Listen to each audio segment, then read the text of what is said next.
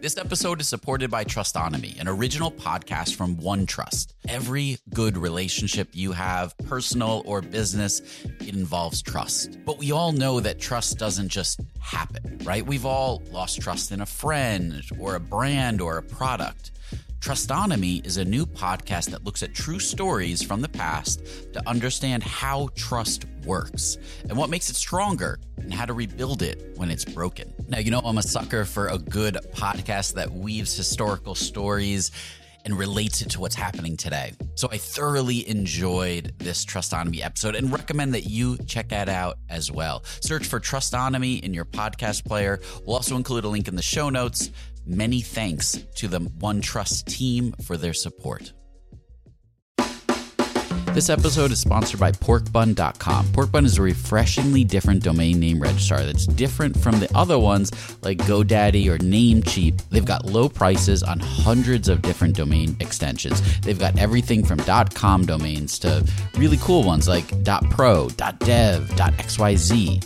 Every domain name at Porkbun comes with tons of freebies too, like SSL certificate, WHOIS privacy, DNS, URL forwarding, and hosting trials. Because why pay for things that should be free, right? All these incredible features and tools are backed by incredible support, 365 days a year, and more five star reviews on Trustpilot from real customers than anyone else. Look, you can get a dollar off your next domain name from Porkbun and see why they're the best domain name registrar around by using our code.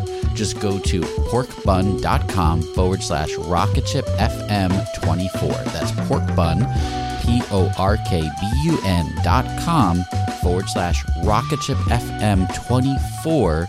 You'll save a dollar on your next domain. As artificial intelligence continues to revolutionize our world, there's a critical conversation that we can't ignore AI safety and security. And that's where HackerOne's AI red teaming comes into play, rigorously testing AI models to prevent them from being misled or exploited. With over 750 specialized hackers in their community, HackerOne isn't just theorizing, they're actively safeguarding AI's future. Just recently, a team unearthed over 100 vulnerabilities in just two weeks. So, whether you're at the helm of a startup or steering product innovation at a large organization, it's time to prioritize AI security. Visit hackerone.com slash AI safety security. Again, hackerone.com slash AI safety security. plan.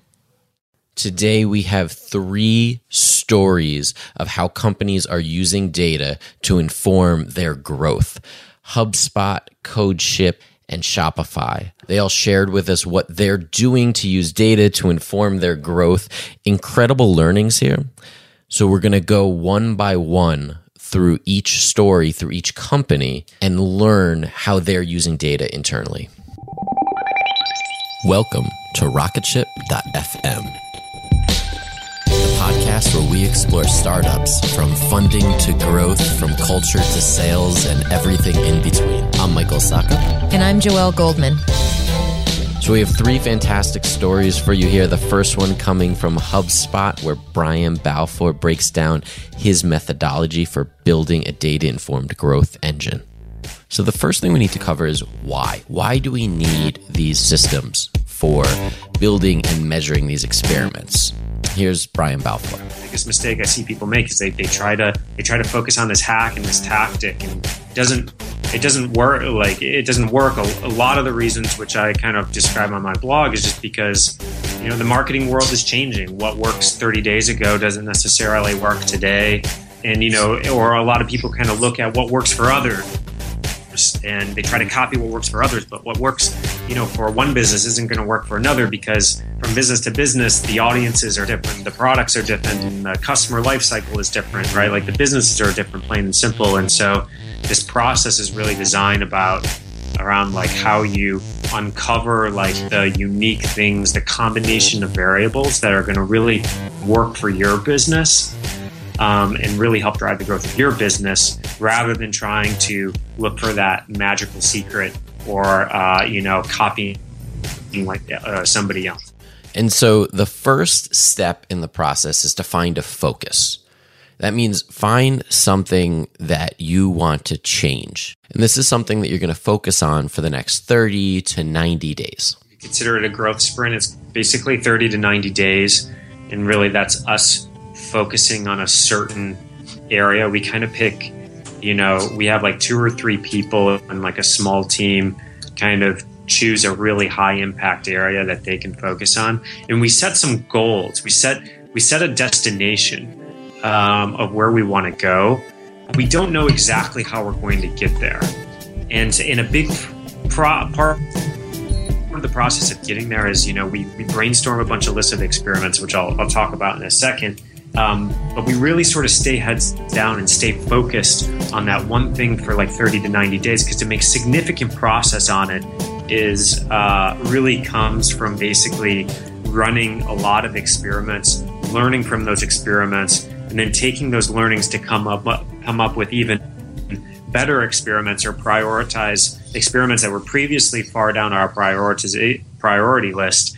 And so as you as you run these experiments and learn more, you know, your path from here to your destination, you know, it might start off extremely zigzaggy at first, but you kind of start to narrow in and find the most, you know, the, the most efficient path uh, to that destination. And it's really hard to do that if you're not focused on a specific area for a reasonable a reasonable enough period of time. Um, you just don't get in that rhythm of of that like you know of learning those things around that focus area quickly enough and iterating uh, enough. So. And then we get into the actual process of setting up these experiments. Step one is to ask questions. And so once you have your objective, say it's to improve your onboarding flow, then you ask questions that lead you to conclusions or testable conclusions, hypotheses, if you will. And this helps you frame your experiment. This helps you lay out the objectives of your experiment after you take a couple days to kind of dive into some of the issues. Another making sure we don't get kind of stuck in this sort of cold start mode. And there, you know, as part of the process, we've really developed uh, different exercises, brainstorming exercises to really get us in sort of the mindset immediately when we start a new focus area and get a bunch of ideas going. Um, and uh, and so one of the first things that we do when we pick out a new focus area is we do something called question storming. We get in a room and we ask nothing but questions about that focus area for 15 or 20 minutes. Uh, and so, like, we're trying to focus on increasing virality. We'll just ask things like, you know, who's inviting the most people? Uh, are they inviting coworkers or friends? How are they deciding uh, who to invite?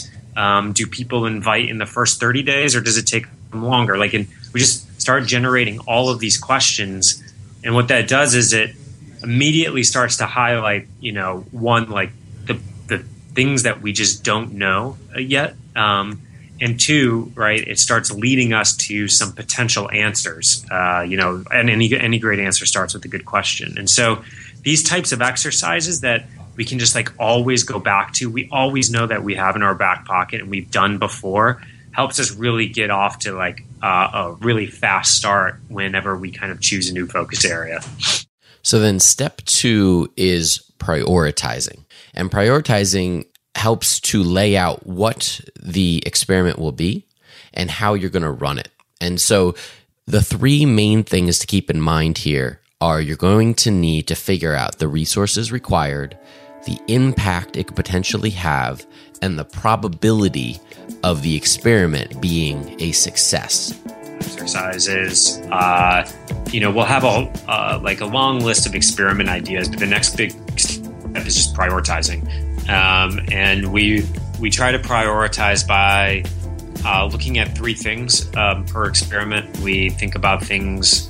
Um, we try to balance. It's a balance between you know the amount of resources, uh, um, the amount of resources required, uh, basically the um, the impact that uh, we think uh, the experiment is going to have in the probability that the experiment is successful. So, kind of a low, medium, and a high. And then how do they know if the experiment is successful? Um, and, and, so we go through the impact is the most important one. We'll generate a hypothesis and we'll, we'll actually come up with a sentence that it's like, if this experiment is successful, this variable that we're trying to influence will increase by this much because, and then we list out the assumptions that we're making that that would kind of produce that. And and that you know does a few things, right? It helps us start to measure apple to apples on experiments about around you know potential impact um, but it also exposes the, assumptions that we're making which i find a lot of teams don't do. They kind of they let their team members say well i think i think this is the best idea so i'm going to go do it. Or the vp of marketing or growth will be like i think this is the best idea and so you you really got like uh, you know the highest paid person problem. Um, and um, actually thinking through the assumptions and listing out the assumption, assumptions starts to expose uh, starts to ex- expose a lot of the thinking be- behind the hypothesis and behind the reasoning and and you really start to get better and better over time at uh, you know picking the ones that will have like the highest impact or the highest ROI for for your investment. So um, that's really the second step of the process is we we really go through and try to prioritize things and uh, we try to do this brainstorm in the initial prioritization uh, in the first couple days of a process, and then we'll like jump into the rest of it, which is really about um, implementing and analyzing and kind of repeating it over and over and over. So now that you've asked questions, you've figured out what you're going to be experimenting with, you've prioritized your experiment, and you know what success looks like, it's time to launch and measure your experiment. Um, the process is iterative doesn't mean it's incremental. So a learning we could take from an experiment could lead to another small change somewhere else, but could also lead to a very big change.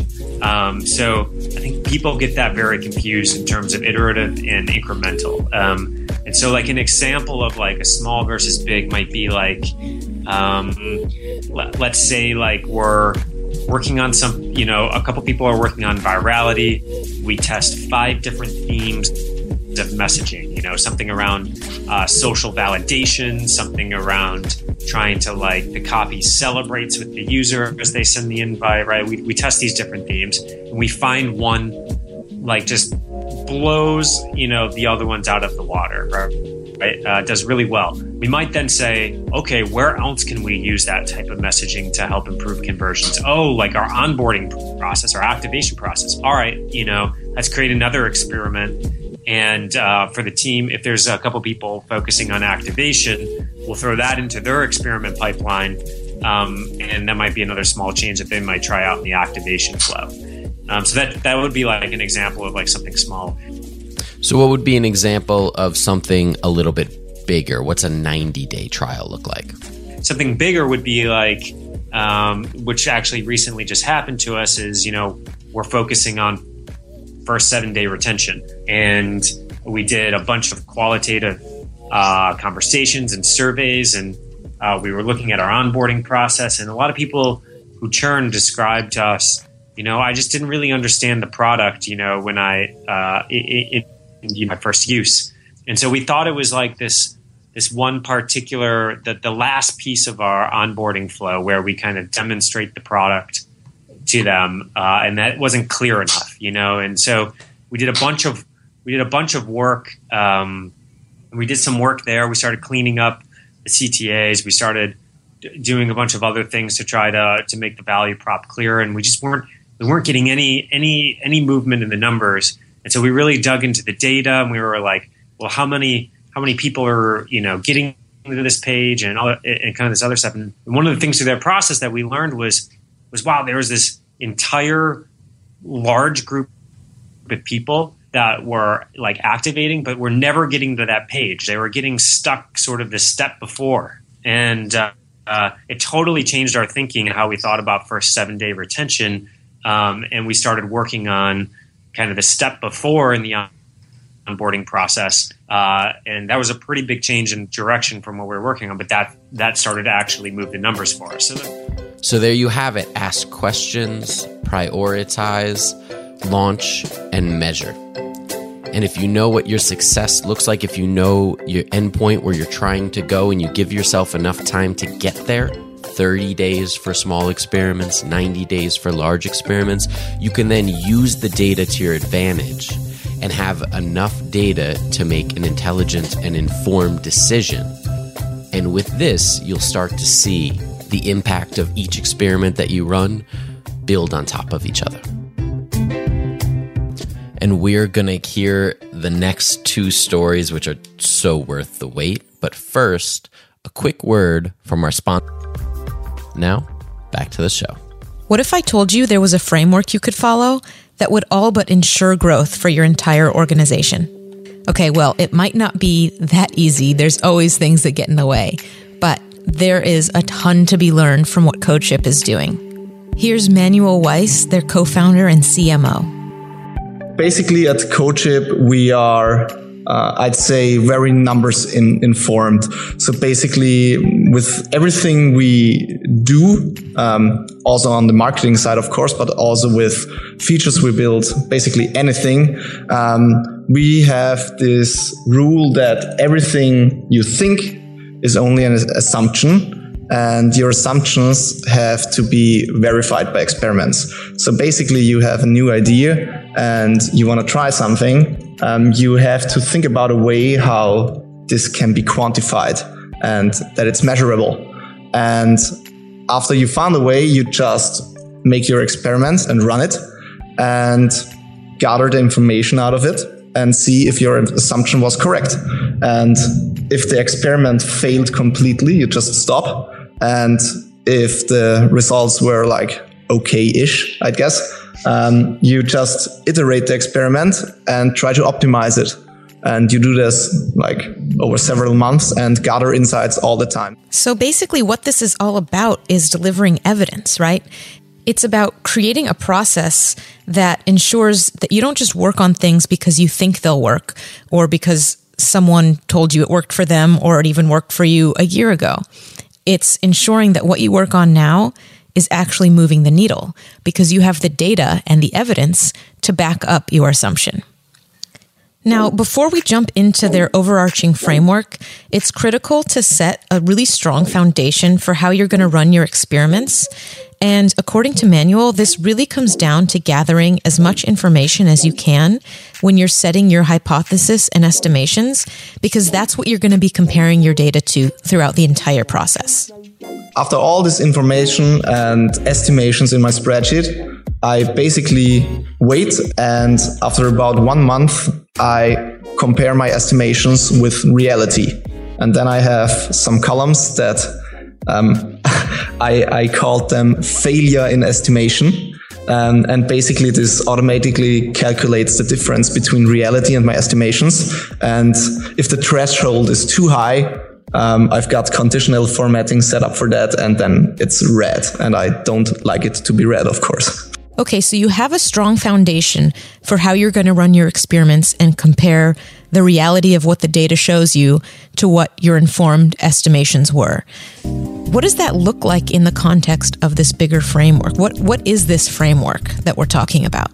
We we are spreadsheet aficionados so it's it's all shared spreadsheets that are like interconnected like crazy basically mm, we've defined a structure um, for marketing which has several departments for example like inbound marketing, paid online marketing, event marketing, customer happiness, stuff like that.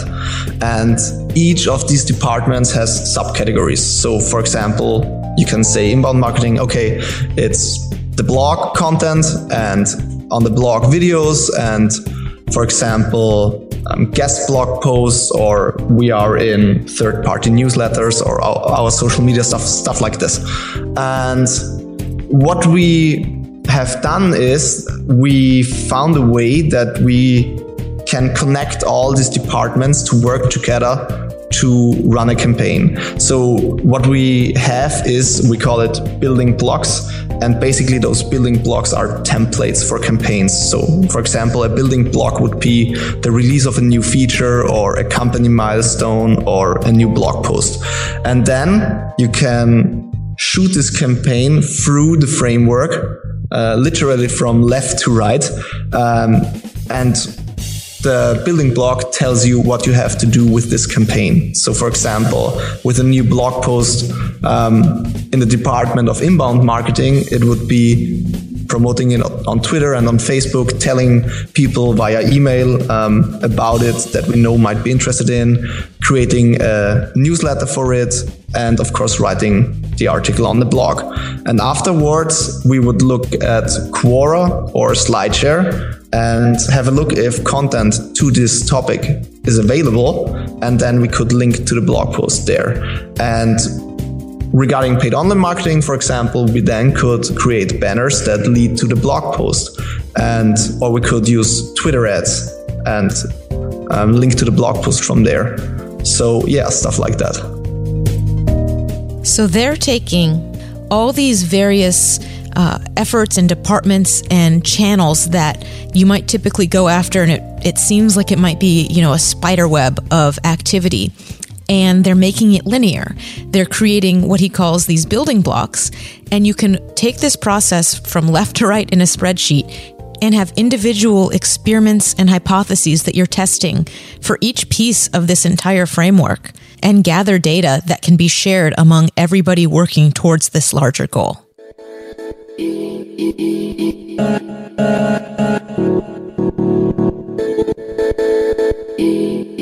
Now, something to consider here is that you're going to get bogged down with a ton of numbers, especially if you're tracking things in various tools and all these various channels, right? So I think the really important thing to keep in mind that uh, Manuel really stressed to me when we were talking about this is that these numbers aren't just numbers. These numbers are people. And what they're trying to do is understand people through the numbers. And so here's an example of how they might run a little experiment to test whether or not even their messaging is resonating. We had to run some experiments to see if, like, I remember we, we put like, I don't know, 200 bucks into uh, uh, Google Ads just to see if somebody would click. And um, we do this now every now and then just to to verify some assumptions regarding messaging. So basically, what words should uh, will people react better to? And then I just create a simple banner and see what banner, uh, which banner people click more onto. And because they have such a linear process in their spreadsheet model, the learnings from that one little experiment can now affect the entire pipeline of a months long marketing campaign. And so it just goes to show the power of even the smallest of experiments and getting a little bit of evidence that you're resonating or getting through to customers or helping them in a certain way that can actually have a domino effect on everything.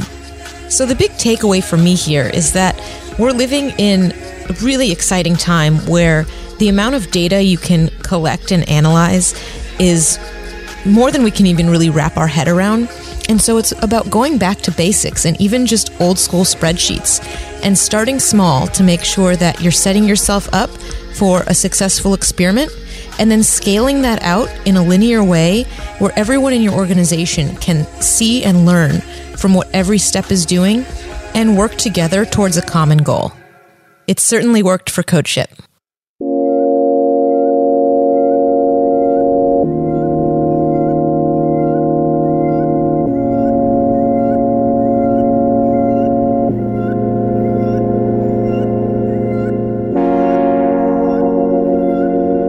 So, our last story today is all about getting people to use the features that you build. So, you, you have a core product, you have users, and then you're adding on features.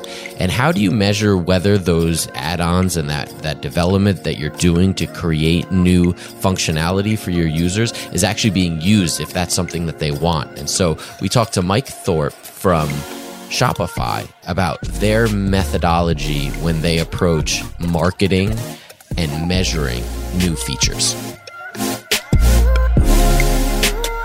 So, what makes this so different than regular marketing is the channels that you have available are often quite different than you would for acquiring customers. So, ads don't really work. Many paid acquisition channels don't work. They're already your customers, they're already using your app. So, the way Mike describes it is you have to get in the user's path. So, here's Mike main um, the main idea is to get your user's path. So generally, your users will have um, you know a predefined path that they take through your product on a regular basis. Uh, the trick is to get in front of them at those times. So we've got a couple that we use frequently. Uh, triggered emails are uh, one of the best tools that we can use to get people to start using a product. Um, generally, uh, a user will go through some specific step and will trigger an email uh, that's a little bit more contextual. So we're not just blasting every customer. It's uh, more about finding the right customer for that feature. Uh, the other thing that we do that's driven massive success with feature adoption is we treat new features like new products. So we'll do a blog post, we'll do full PR press, um, and and we'll treat it like a big launch. So a blog post a lot of the time drives a lot of the acquisition um, into a new feature. And then the next step is to start measuring. And you're not necessarily measuring engagement at this point. You're just measuring are they finding the feature? Are they getting in there? It's, it's less about um, converting them to using the feature and more about focusing on uh, increasing your click through rates um, making sure that uh, you have your event triggers set up so that you understand um, who's clicking where inside your product. Um, and just really trying to drive people to the next step in the funnel. And the next step is activation. Now, activation means that they are starting to adopt the feature. They're activating that feature. They must be using it in some way for some length of time.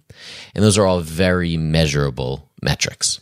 And I should say, before you start this experiment or before you start any experiment, just like we talked about with Brian Balfour, you should know what a successful activation is before we start measuring anything. So we know what we're measuring. So you should have those markers of success, X time of use, X number of uses, the certain steps that someone needs to take within the product to say, okay, you are activated. That is a success. This was worth building.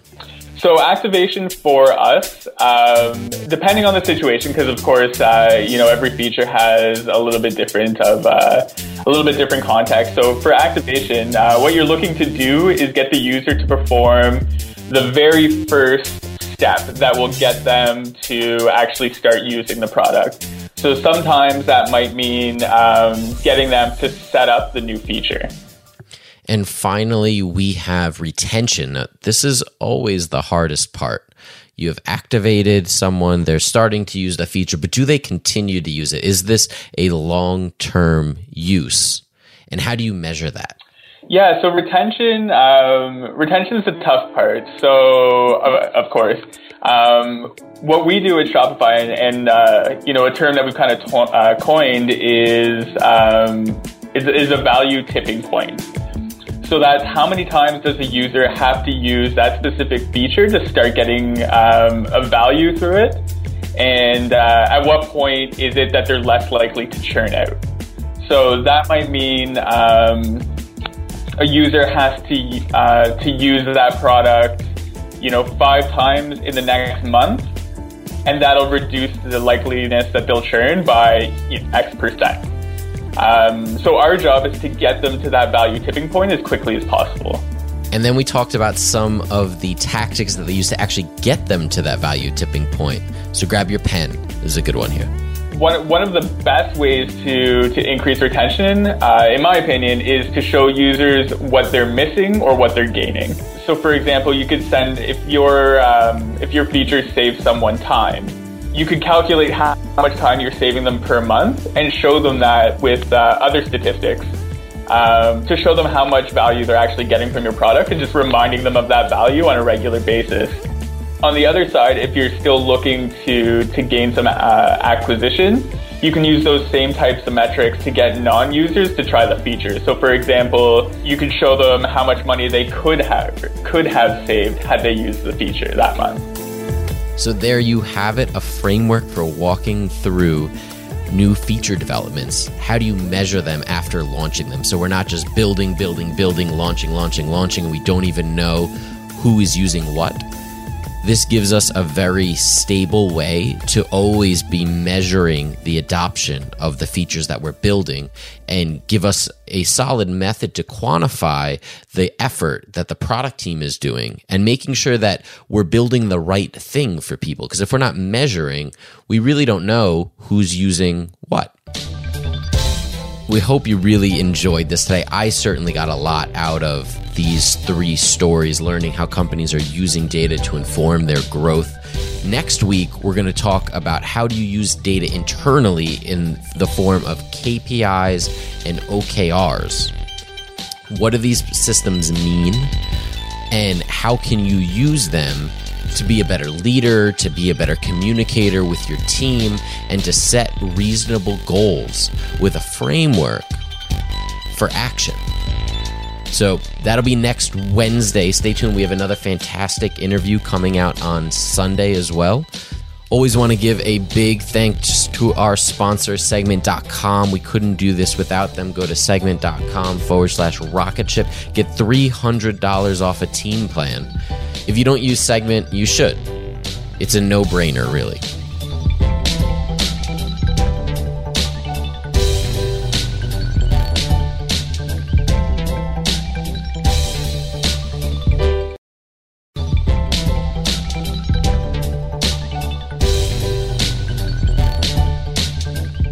You haven't yet, subscribe on iTunes, wherever you get your podcast. Leave us a review. You can follow us on Twitter at Rocketship FM. You can follow me at Michael Sacca and Joel at Joel Goldman. All right, we'll see you back here in just a couple days.